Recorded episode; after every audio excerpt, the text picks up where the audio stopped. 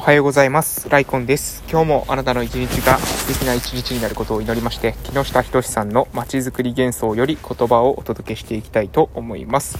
おはようございます。本日2021年の10月26日火曜日でございます。私は鹿児島県の奄美大島の某村から地域おこし協力隊としてですね、えー、某村で地域おこし協力隊として活動しています。はい。えー、でですね、私、今ですね、もうこの車の中で撮ってるんですけども、あの、朝ですね、えー、今日ね、朝作業がちょっと立て込んでまして、えー、朝の挨拶運動が終わって、今、え朝の配信を収録しているということでございますので、今日のね、え今日いつもね、あの、朝起きてから朝配信を撮って、で、その後に朝の、え挨拶運動終わってから、考察配信を撮っていくってことをやってますので、今日ね、ちょっとこのままじゃマイナス1になりそうだなっていうことで、どっかのタイミングでね、1本撮ろうかな、ないし2本撮ろうかなというふうに思っております。うん、やっぱコツコツとですね、継続していくってことは非常に重要ですよね。まあ、ただ、うん、あの、貯めて取ってますのでね、11月に、え入るぐらいまでは、まあ、安泰かなと。今のと、今取って、えー、予約投稿の分で安泰ですので、うん、まあ、そんなに焦らず、まあ、そういう意味も含めてね、えー、余裕がある時にやっていきましょうというような、えー、取り留めもない、なんかあまり意味のない話をしてしまいました。はい。えー、で、昨日のですね、近況報告をさせていただきます。昨日月曜日が、えー、スタートということで、えー昨日はですね、えー、っと、まずは朝一でですね、特別支援学級の方に行きまして、その後は村の交流拠点全時庵の方に1日いました。昨日はですね、午前中も午後もね、人が結構来たんですよね。午前中本当多かったですね。うん、その中でも特に、あの、印象に残ってるのが、え今後ですね、ゼントキアンの方で何かね、えワークショップを、え行っていく。それは、まあ、結局は、うん、私たち、えゼントキアン運営している人たちだけじゃなくて、え村の人の中で、まあ、その、いろいろな、なんですかね、趣味とか特技がある人たちを、え招いて、で、その人たちに、えワークショップをしてもらう。まあ、で、できればワンコインとかで、えその人たちにとってもですね、嬉しいような、うん、あとは、うん、そうですね、新しく何か、え仕事を、えー、私私たちの村で作っていきたいっていう時に、実際にその需要があるのかどうなのかっていうことをチェックする、えそういった機能のを果たすですね、場所にもなったら嬉しいなというふうに思いましたので、えー、そのね、え昨日はですね、えー、っと、えー、何でしたっけハーバリウムか。ハーバリウムっていう、なんか皆さん知ってますかね？なんかドライフラワーとかに、なんか、えーオイルを、瓶の中にですね、ドライフラワーを入れて、その後にこう、オイルを入れてですね、なんかインテリアっぽい感じのものを作ったりする。私は、あの、昨日初めて見たんですけれども、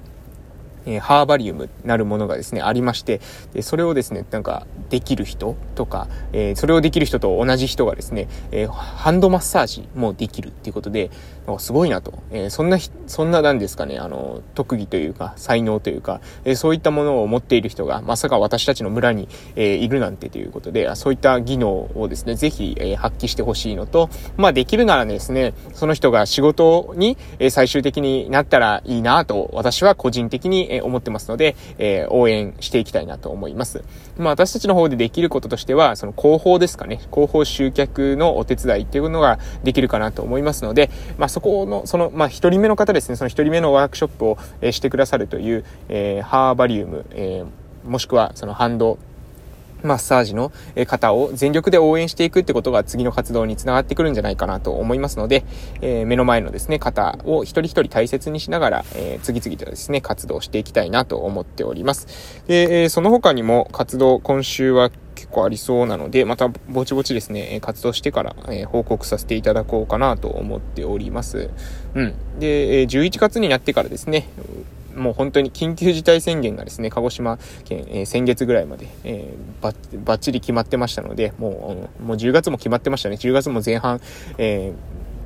緊急事態宣言でですね、もう何もすることできませんでしたので、11月はね、それが緩和されたということで、人のですね、動きっていうのももう少しね、あの、動きやすくなると思いますし、集まりもね、開きやすくなるなというふうに思っております。なので、えー、そこの中で、えイベントを打ちながら、また村のですね、えー、村の、えー、私たちの村の、うん、何ですかね、地方創生のあり、仕方、うん、地域共生社会の作り方、えみんなが、子供からですね、お年寄りまでみんなが住みやすい村っていうことに向けてね、みんなで考えていけるような、そういった場作り、えー、そしてそういった、えー、ことを考えるきっかけっていうものをね、作っていけたらなと思います。その、えー、打ち手をね、え今考えておる途中でございます。ということで、また何かありましたらご報告させていただきます。それでは、えそろそろ街づくり幻想の方に本日も移らせていただきたいと思います。はい、えー、本日の内容です。えー、タイトルは、あくまで民業による投資、挑戦に徹するのが重要という内容です。このような集団的な妬みによる状況を打破するためには、本当は意思決定者が地元の成功者を巻き込んだプロジェクトを立ち上げることが必要なのですが、なかなか難しいものです。このような集団圧力が発生する中では、まず着実に投資して事業を積み上げていくということに徹するのが大切です。余計な調整はしない。市中から資金を調達し、投資し、事業を通じて稼いでいくという取り組みを変えなければ、自分たちの考えるスケジュールと考える内容に沿ってプロジェクトを進めていけるからです。それが遠回りのようで確実にチャンスの時にも自分なりのやり方を通せる方法なのです。はい、えー、以上でございます。あくまで民業による投資、挑戦に徹するのが重要という内容でした。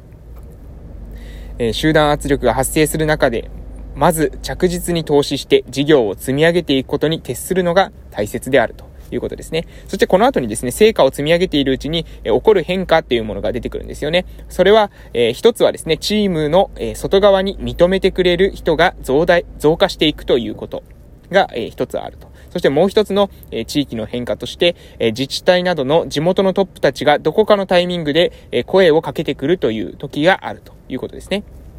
うん、成果を積み上げていくと、チームの外側に認めてくれる人が増加してきて、自治体など地元のトップたちがどこかで声をかけてくると。で、この時に注意点としてですね、えー、地域全体を巻き込み、行政の予算を使って仕事をしようとしないことということです。なぜかというと、それ、そうすることでですね、えー、結局そのポジションと予算を他に奪われては困るという人たちと、えー、対立して、えその対立をですね、解消するために余計なコストを支払うことになる。だから、えー、ここは注意ということですね。あくまで民業による投資、挑戦に徹するのが重要であるということですね。うん。もうこれはね、本当にですね、これ常々言ってないとね、やっぱりね、ここら辺緩くなるんですよ。うん。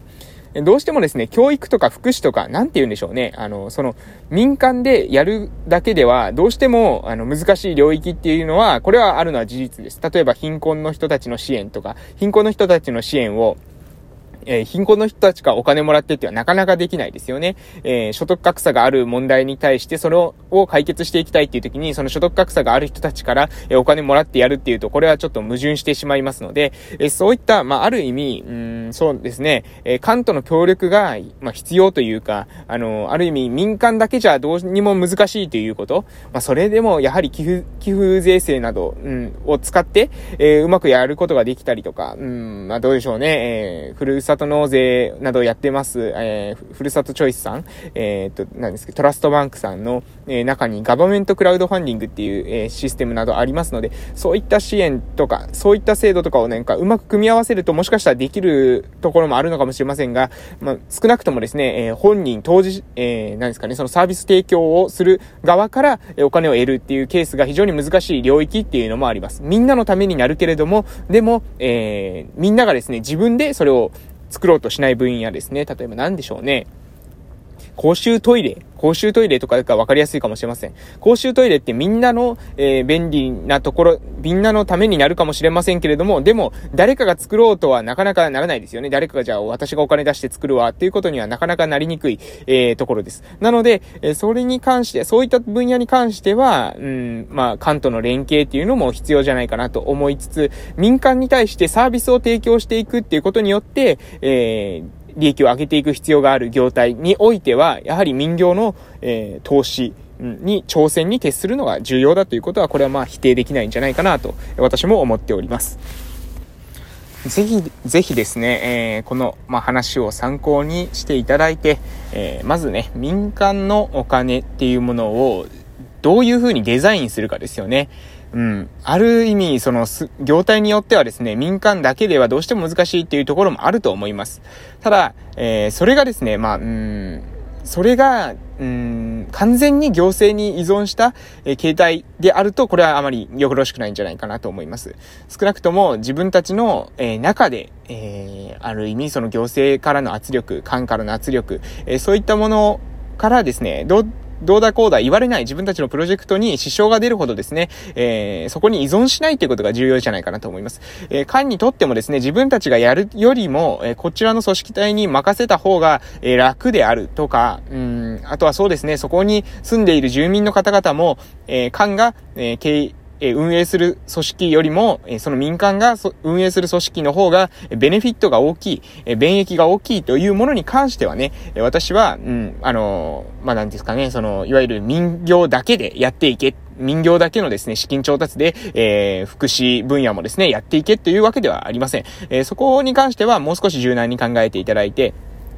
で、えー、できる限りね、できる限り、ただし、あの、依存しすぎない、えー、ここ、ここのね、線引きというか、緊張感を持って、え対応するってことが非常に重要じゃないかなと思います。何でもかんでもですね、えー、官任せ、え行政任せ、え予算を持ってきてくれなきゃ仕事ができないよ、みたいな感じになってしまうとね、え民間でやる意味がほとんどありませんので、え民間は、ね、民間で、え考えていく。しっかりとですね、どこからどれだけのお金を調達してくるのか、えそこをね、しっかりと考える。えもう行政頼みでね、行政がうまくいかないから私たち潰れちゃいます、みたいな、その多席ですね。人のせいにしないということです。そうじゃなくて、自分たちのできることをやり続けるということ、えベストを尽くすということ、えそして、え民間にとってもですね、あの、民間の他の業者にとっても、え地元の住民にとっても、そして行政にとっても、えー、必要とされるような、そういった組織を作っていくってことが、え長期的にもですね、えー運営し続ける上で非常に重要なことじゃないかなと私は思っております。ということで今日はこの辺で終わります。これから今日というあなたの人生の貴重な一日が始まります。素敵な一日をお過ごしください。それでは夕方の放送でお会いしましょう。いってらっしゃい